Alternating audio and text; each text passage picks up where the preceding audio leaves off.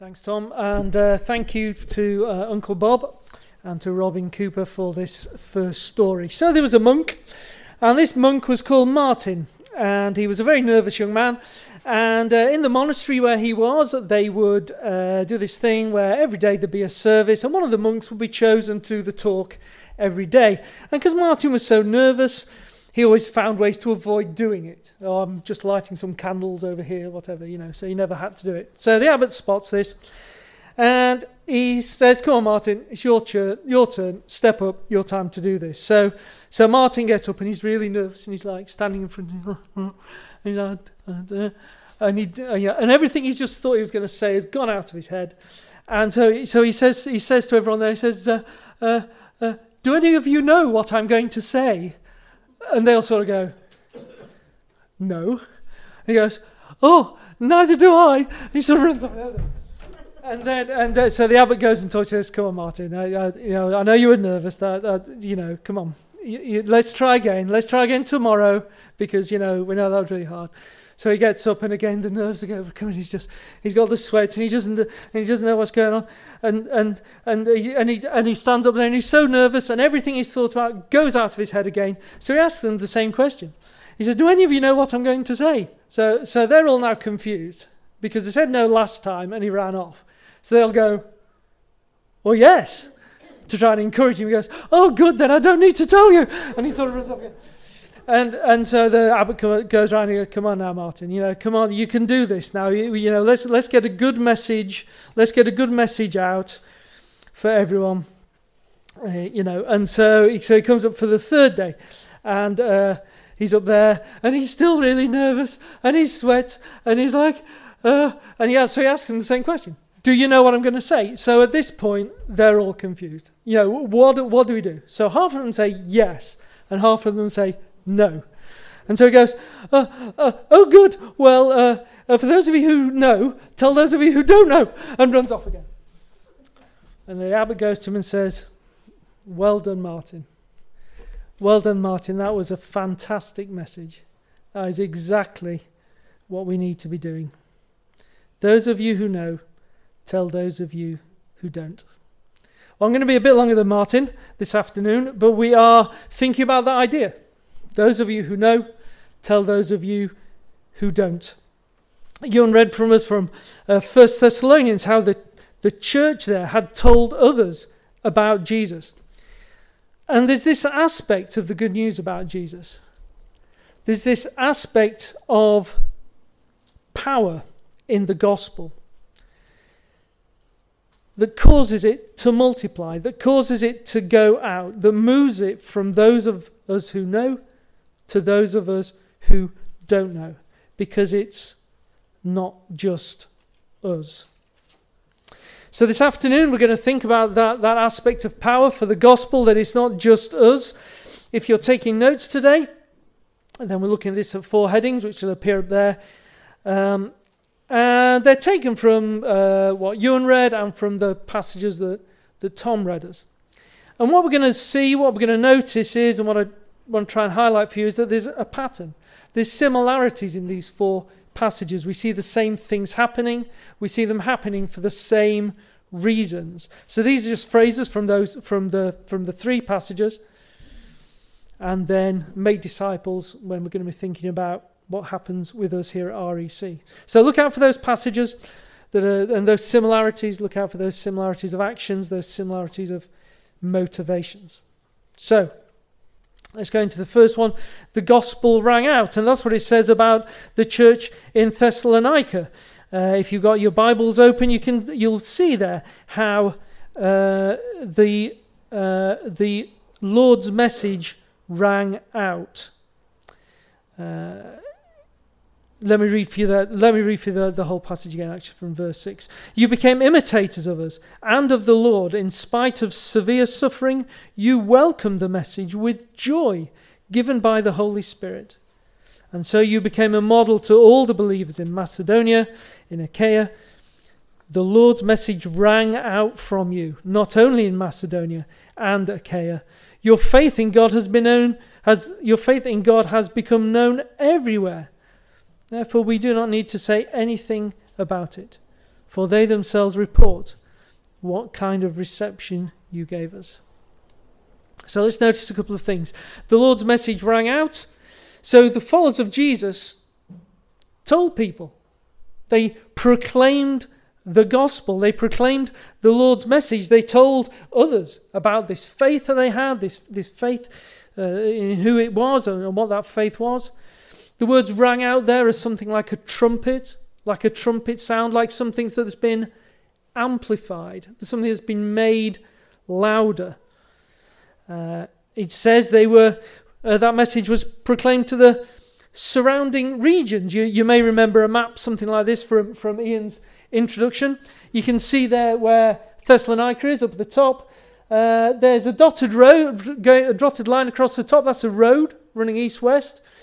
That's going all the way, really across the map, really heading off towards Rome, which is off somewhere around where the curtain is on the on the left of the wall over there.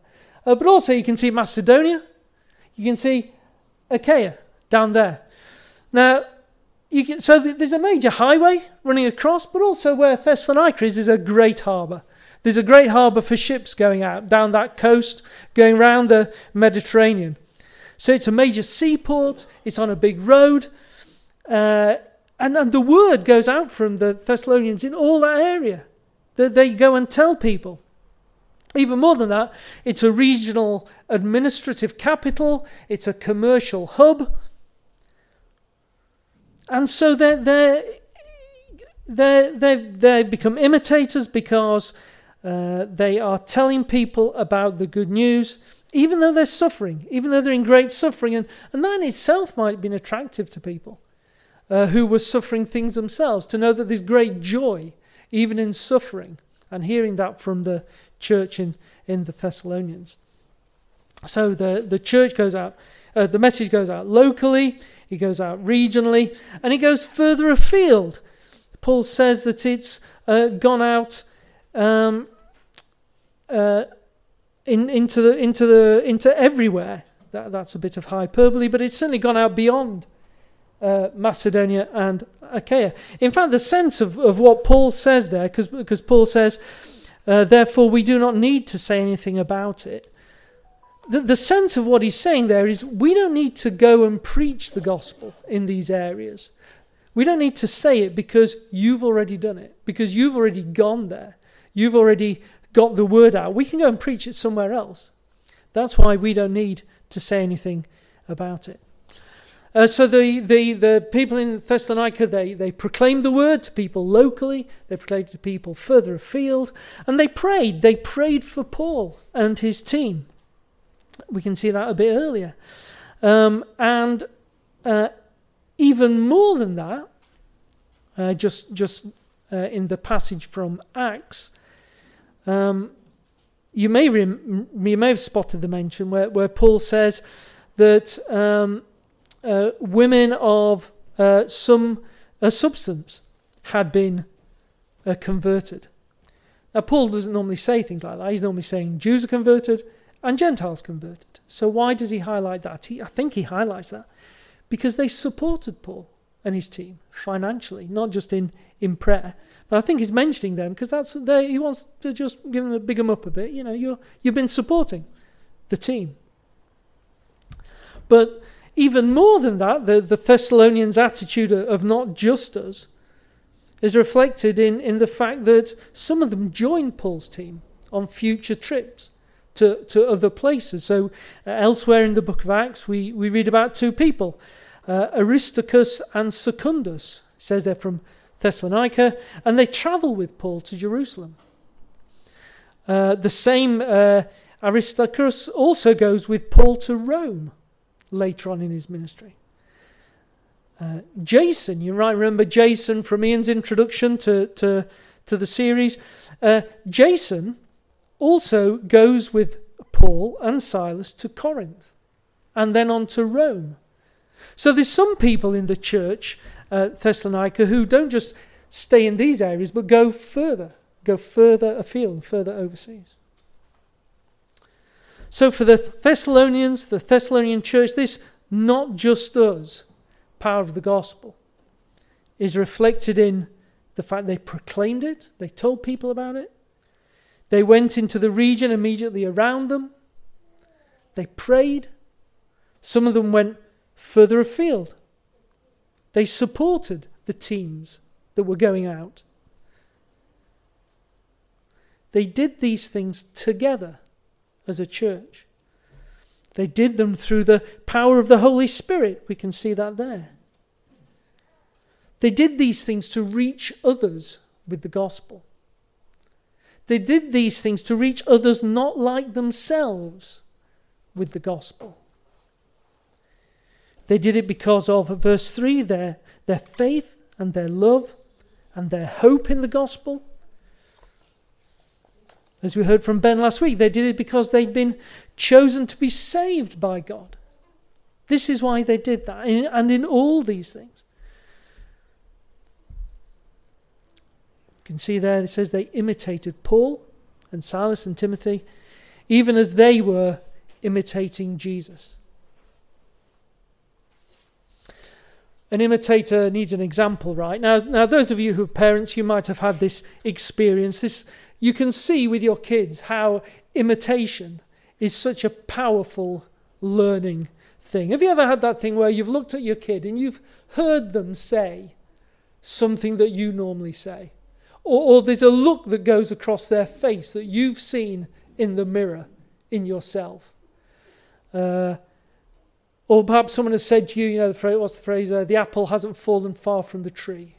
You know, in terms of your kids are like you. Now, that might be a good thing, it might be a bad thing, depending on what they say or what they do, but you can uh, share that experience yourself. But even so, you can see, wow, the, the power of, of imitation as, as a way of, of learning. And that's what the Thessalonians did. They imitated what Paul and Silas and Timothy were doing and what they, in turn, had learned from Jesus and the apostle, other apostles. So, secondly, then, let's look at Paul and Silas and Timothy. Uh, when Ian kicked off the, the, the, series in Acts 17, he read uh, part of the passage that Tom read there. Let me read it for you again. Uh, Acts 17, when Paul and his companions had passed through Amphip- uh, Amphipolis and Apollonia, they came to Thessalonica, where there was a Jewish synagogue. As was his custom, Paul went into the synagogue, and on three Sabbath days he reasoned with them from the Scriptures, explaining and proving that the Messiah had to suffer and rise from the dead. This Jesus I am proclaiming to you is the Messiah, he said. Some of the Jews were persuaded and joined Paul and Silas, as did a large number of God fearing Greeks and quite a few prominent women. He was proclaiming the gospel. And we rightly big up Paul as being this huge uh, influence on the early church. How he, once he'd been saved, he spent the rest of his life proclaiming that gospel, telling people about Jesus uh, all across the Roman Empire, around the Mediterranean. If there ever was someone who saw the church as not just us, surely it was Paul. So let's notice a few things from Paul's ministry as we said there, the importance he gave to proclaiming the gospel, proclaiming the word. We saw it there in the Thessalonians passage, we saw it there in Acts. Apparently, that's what he always did when he went to a new place was go to the synagogue and tell people about Jesus to proclaim the gospel. But we can also read how, how in, in the passage from 1 Thessalonians, how he always prayed for the Thessalonian church and their work. Verse 3. Similar prayers are in, in all Paul, Paul's letters as he prays for the other churches. Paul was certainly diligent about praying for churches and about the people who had gone out in, in different parts of the world. He wrote to them about his prayers and about his great joy that he had in those churches despite their suffering, despite his suffering. And that would have been a, a great, a great encouragement to them, those, those prayers and hearing about them. Um, but we also know Paul had been sent out by a church. His home church was Antioch, which is now in Turkey, and they uh, selected Paul and Silas to go out on these missionary journeys. So they were sent by a local church, as well as establishing churches. But Paul then sends uh, others out to make disciples. As part of the, the work of their team, they, they would equip others in those areas to tell people about the good news. Uh, he would uh, teach them and he would uh, uh organize them into local churches. He would baptize as Jesus had commanded him to do. They would be uh, sorted into and, and, and organized into churches so they can do this not just us thing together.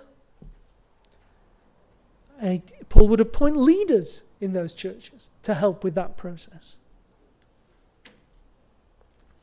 And as we read from, from, the, from, the, from the passage in Acts, or as we read in Philippians chapter 4, uh, chapter 4, uh, verse 1, Paul and his team was supported by others as well, financially, not only in prayers. And he does all this, whatever letter we're reading of his, in the power of the Holy Spirit. He does all this with the Holy Spirit. So, how was the not just us power of the gospel reflected in Paul's work and in his life? This might sound familiar from a minute ago. They, he proclaimed the gospel. He told people the good news about Jesus. He went into uh, the region immediately where, about where he was, but then travelled further overseas as well. He prayed. He supported other teams as they went and made disciples.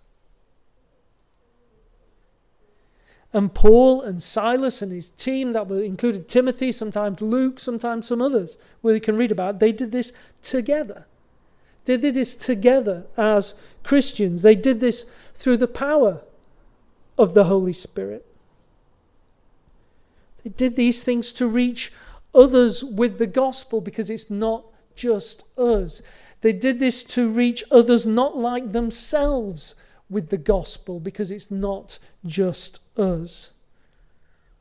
They did it because of their faith and their love and their hope in the gospel they did it because they'd been saved, they'd been chosen by God before all eternity. And in all of this, they imitated Jesus and his ministry. So, our third point let's look at what Jesus did. Tom read it for us there. Uh, chapter, uh, chapter 9 of Matthew, verse 35. Jesus went through all the towns and villages, teaching in their synagogues, doing what? Proclaiming the good news of the kingdom, healing every disease and illness.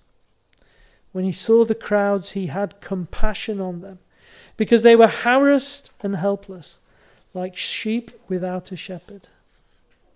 Then he said to his disciples, The harvest is plentiful, but the workers are few. Ask the Lord of the harvest, therefore, to send out workers into his harvest field. How did this not just us work appear in the life of Jesus? Let, let's observe a few things. Jesus proclaimed the good news of the kingdom. The good news was that the gospel had arrived and he himself was the good news. We all sin and fall short of the glory of God, and if we're being honest with ourselves, we all sin every day. Yet here's Jesus. Here's Jesus bringing the good news, the gospel. That's what the word gospel means good news. The good news, the kingdom of God is being ushered in now. And it's this same Jesus who is ushering it in. And he ushers it in, and shortly after this, he's going to die. He's going to die a terrible death in our place, in the place of sinners, so that we might have access to an eternal life with him. Who could do that? Who could do such a monumental task as that? Only someone who is God. Only someone who can rise from the dead in order to seal his people to himself. Someone who's been chosen before the beginning of time to do it. It's Jesus, our Lord and our Saviour. And despite all his suffering, despite his agony on the cross, he still had great joy in his suffering. The great suffering that must have involved. And he made all those believe in him to follow him his disciples. He made disciples, and they made other disciples, and those disciples made other disciples, because it's not just us. Jesus prayed for his disciples, those who would follow him, those who would go out into the world. We don't have time to go there, but you can read one of those prayers in John 17. It is a fabulous encouragement to us to know that Jesus prayed for you if you follow him. Jesus was sent. Jesus was sent by God the Father to do his will. You can read that in John chapter 10. He's sent with a specific assignment. Ben was talking about that a couple of weeks ago. To save sinners. He chose it freely, he carried it out perfectly. He completed it when he rose from the dead after three days. But having been sent, Jesus then sent others out, not to save sinners, because Jesus had achieved that already, once and for all when he died. But he sent others out to make disciples to follow him, to believe in him, and to imitate him as best they can, even as Paul and his colleagues did, even as the church in Thessalonica did. After Jesus rose from the dead, he did some specific things to equip his disciples. He opened the words of the Bible up to us so we might proclaim the gospel and the good news about him. He sent the Holy Spirit to equip his followers with understanding of the word and with spiritual gifts to build up the church. He established the first church and he continues to build up local churches. He appointed leaders to lead them. He gave the churches commands to carry out communion and baptism as churches together. And he assured us that he would be with his disciples, with us, as we carry out this work. And he then commanded us to go and make more disciples using what he equipped us with.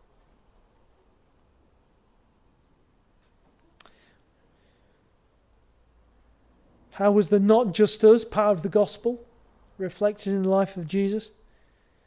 He proclaimed the gospel.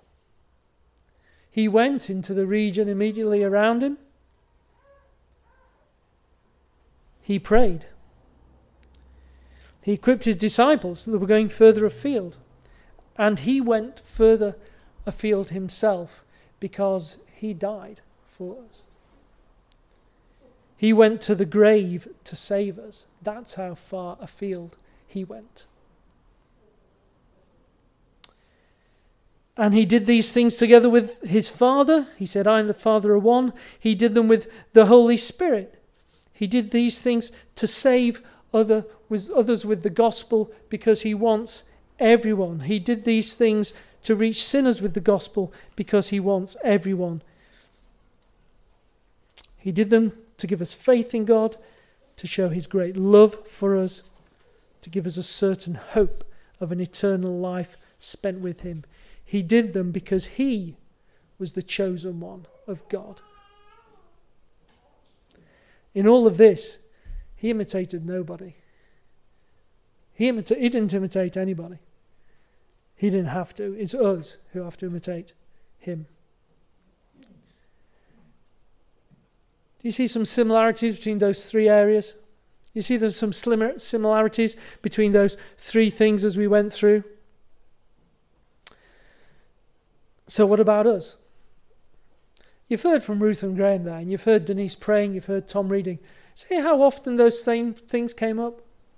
Often the same things of, of what Christians do to tell one another, to tell each other, to tell people about you. Um, how many of the passages that Tom read were in what Ruth and Graham said and what we've talked about here? What about us?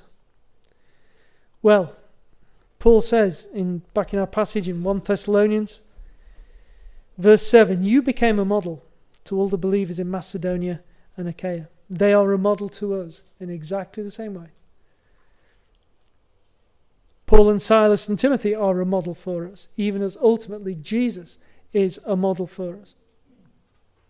We are to make disciples. Tom read Matthew 28. Then Jesus came to them and said, All authority in heaven and on earth has been given to me. Therefore, go and make disciples of all nations, baptizing them in the name of the Father and the Son and of the Holy Spirit, and teaching them to obey everything I have commanded you. Surely I am with you always to the end of the age. When Caleb and James and Nicola were baptized, a couple of weeks ago, uh, Ben told us Jesus' mission statement from Mark chapter 2. This is our mission statement. This is our mission statement direct from Jesus. We don't need focus groups to think what it is, we don't need to reimagine it in some ways. That's it. Make disciples. In the original language, the command from the, the, in, in uh, Matthew 28 uh, that I just read there, the command is make disciples. That's the command. He's then sort of got, so to speak, some sub commands of other things to do to support that. They are go, baptize, teach. We need to do those things here at REC. How are we doing? How are we doing? Can we do more? Can we be more effective at what we do? At reaching people our neighbours, our family, our friends, people in Rotherham, people in Yorkshire, people in the wilder, wild, wider world. How can we be imitators of the Thessalonians, of Paul, of Jesus? Now, this is not the let me beat you up portion of the sermon. REC is already doing this work in different ways. Denise, Denise prayed about a couple of those things. Uh, However, the task is unfinished. The task is not yet finished. We're, we're growing as a church. We're becoming uh, less fragile. We're able to shoulder perhaps a bit heavier burden. How can we do more? How can we be more effective with what we do? How can we share the joy of making disciples, even though that might involve suffering for us? Like the Thessalonians and like Paul and Silas and Timothy, like Jesus, were on the mission field every day, 24 7. The mission field is right around us. The mission field is in our own homes, it's in our own communities. It's also when we're praying for missionaries, perhaps in Sierra Leone or in Chad. We are, on the, we are about the work of missions all the time. It's just we might not be conscious of that. If someone knows we're a Christian, trust me, we are being observed all the time. But we need to do that work together as a church, not as Lone Ranger Christians. You can see how the Thessalonians did it together, how Paul did it as part of a team, uh, how Jesus was on mission with his, with his uh, disciples and apostles, and we do it in the strength of the Holy Spirit like they did. Like they did, we are going to go to others with the gospel because it's not just us. Like them, we're going to go to others who are not like us with the gospel because it's not just us. We're going to do it because of our faith, because of our love, because of our hope in Jesus. We're going to do this because the members of the church here have been chosen and saved by God. Just like the church in Thessalonica, just as Paul and Silas and Timothy. Ian's talked to us about we're going to be uh, having a conversation with the church about how we do this. You've heard from Graham and Ruth from their experience in this area. We all have valuable experience of this, if for no other reason that we all heard the gospel. Somebody brought it to us somehow, somewhere, at some time. And this is one of the reasons why we're preaching through 1 Thessalonians at this point. We're, we're getting used to living with COVID. We're lifting our heads over the parapet, perhaps. What can we learn from these Bible passages about telling people about Jesus? There's some suggestions there we've gone through today. How can we learn from each other? How can we better proclaim this gospel to others? How can we better support and send others together? How can we best pray for not just us? Yeah, how can we encourage and support others to go? Join us in this conversation. Let's be about this work of making disciples because the gospel is not just us. Let's pray. Heavenly gracious Father, thank you for saving us. Thank you for giving us the gospel. Thank you for telling us about your Son, Jesus. Lord, let us be about the work of telling others. You've commanded us to do it, you've given us a model of how to do it. Lord, it can be very nuanced and there can be all kinds of strategies that we can think about, and those are good things. It can also be really simple of just those of you who know tell those of you who don't. Let us be about that work, Father. Uh, Lord, we pray that uh, you would be equipping us with every good work.